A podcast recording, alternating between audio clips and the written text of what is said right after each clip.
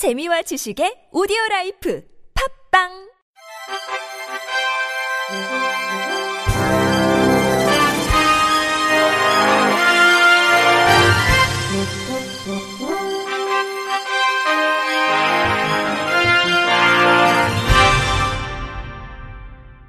청취자 여러분 안녕하십니까?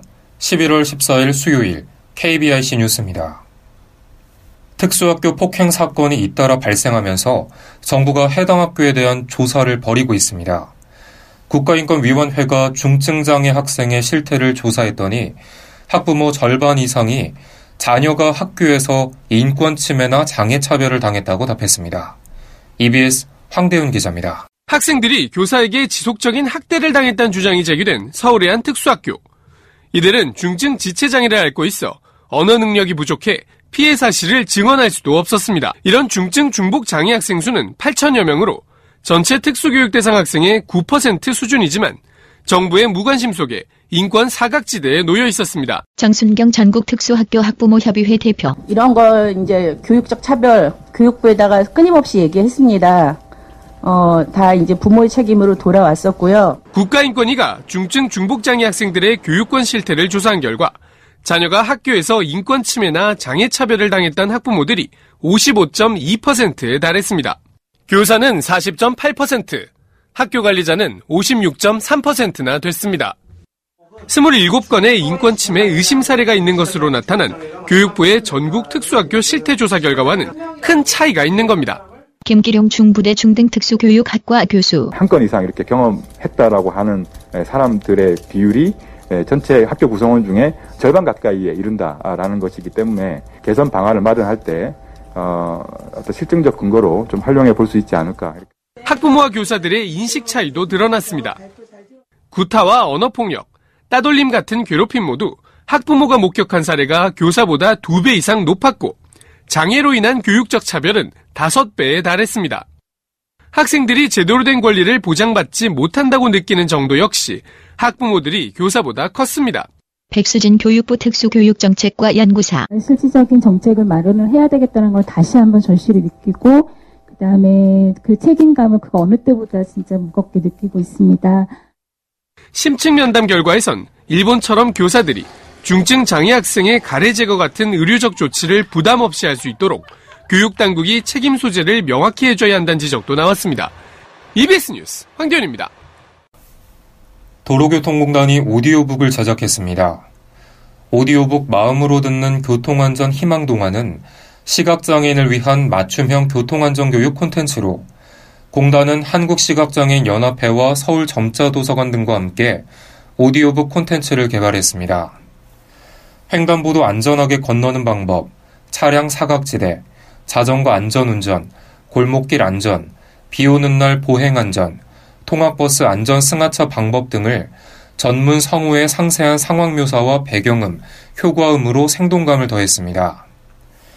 도로교통공단 관계자는 점자 블록과 음향 신호기 등의 사용법을 안내하고 비장애인들이 시각장애인의 대중교통 이용 시 도와주는 방법 등을 동화 형식으로 자연스럽게 녹여내 서로의 차이점을 이해하고 공감할 수 있는 따뜻한 콘텐츠 제작을 위해 노력했다고 말했습니다.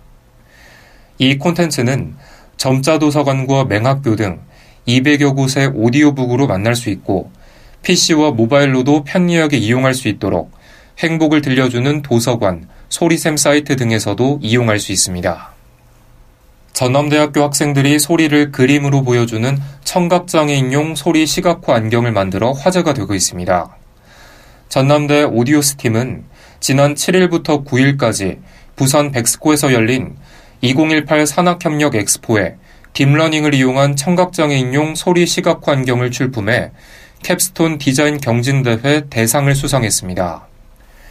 소리 시각화 안경은 청각장애인들이 소리를 듣지 못해 발생하는 안전사고를 방지하고자 capstone 디자인 수업에서 배운 인공지능 deep learning 기술을 활용해 주변에서 들을 수 있는 8,000개의 음원을 데이터베이스화해 제작됐습니다. 이 작품은 관련 업계로부터 비상한 관심과 함께 사업화 제안까지 이어지고 있는 것으로 알려졌습니다. 김성훈 학생은 시각 환경은 청각장애인들에게 기증하고 싶다며 링크플러스 사업단에서 진행하고 있는 창업교육 프로그램을 듣고 사회적 가치를 기반으로 하는 창업을 준비하고 있다고 말했습니다. 한편 교육부와 부산광역시가 주최한 2018 산학협력 엑스포는 사회 맞춤형 산학협력 선도대학 육선 사업단을 비롯해 전국에서 무려 417개 대학, 기관, 단체가 참여한 대규모 대회입니다.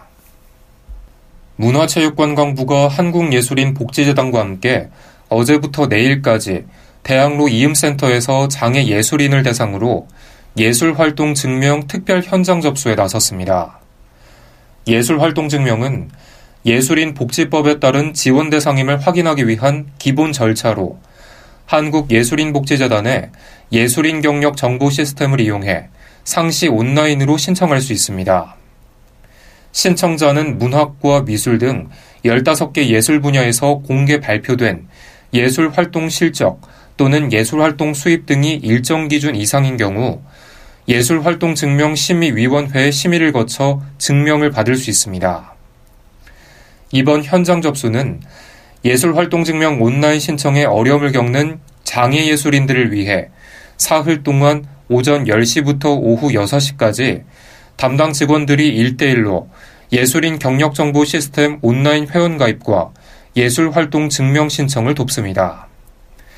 문화체육관광부 정책 담당자는 이번 서울에서의 현장 접수를 시작으로 장애 예술인들이 불편함 없이 예술활동 증명과 예술인 복지 사업의 지원을 받을 수 있도록 지방에서의 현장 접수 창구도 만들어 나갈 계획이라며 향후 한국예술인 복지재단과 한국장애인 문화예술원 간의 협업을 통해 장애 예술인들의 예술활동 증명을 위한 정례적인 현장 신청 접수 지원 체계를 구축하는 방안도 강구할 것이라고 말했습니다.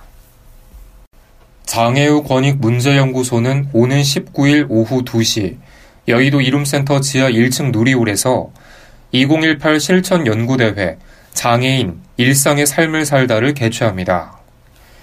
이번 실천 연구대회는 열린 대화, 지역사회에서 정신장애인의 인권을 말하다와 지역사회에서 학대 피해 장애인 삶의 변화를 말하다의 두 가지 주제로 진행되며 좌정은 성공회대학교 김용득 사회복지학과 교수가 맡습니다.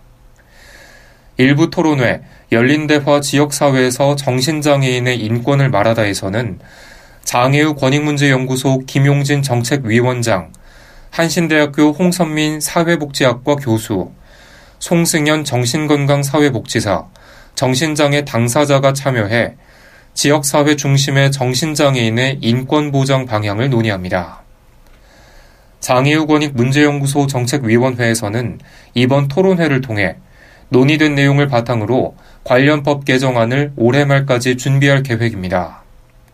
이어 2부에서 진행되는 지역사회에서 학대 피해 장애인 삶의 변화를 말하다에서는 장애유권익 문제연구소에서 운영하는 위기 거주홈 사업을 중심으로 학대 피해 장애인의 삶에 나타난 변화에 관한 질적 연구 결과를 공유합니다.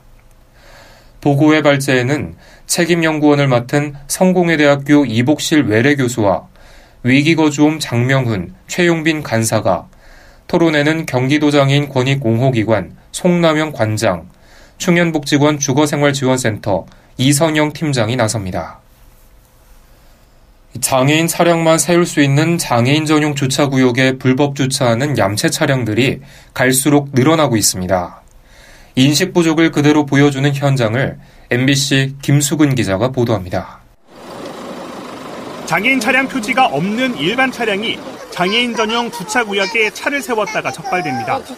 운전자는 잠시 주차했을 뿐이라며 오히려 화를 냅니다. 위반 운전자. 1분도 안 됐는데 어떻게 위반이냐고 이게. 말도 안 되는 소리를 하고 있어. 1분도 안 됐는데 어떻게 위반이야. 말도 안 되는 소리를 하고 있어. 이번엔 장애인 차량이 주차돼 있습니다. 그러나 확인해보니 운전자는 장애인이 아닙니다. 장애인 안 타고 계신데 장애인 주차에 차를 대시면 어떡합니까? 위반 운전자. 난 충분히 절대 못 되게 있어야지 그럼. 나는 처음 듣는데 될 때 못되게 했어야지 그럼. 장애인 전용이란 표지가 무색할 만큼 아무렇지도 않게 일반 차량들이 계속 들어오고 있습니다. 대부분 알면서도 버젓이 주차하는 얌체 운전자들입니다. 도망가시는 거세요? 위반 운전자. 거예요. 아니요, 과태료 낼 거예요. 잘못하신 거는 아세요? 지난해 장애인 전용 주차구역에서 주정차 위반 행위는 모두 33만 건 적발됐습니다. 4년 만에 6배 넘게 늘었습니다. 6번 이상 적발된 차량도 1,800대가 넘습니다.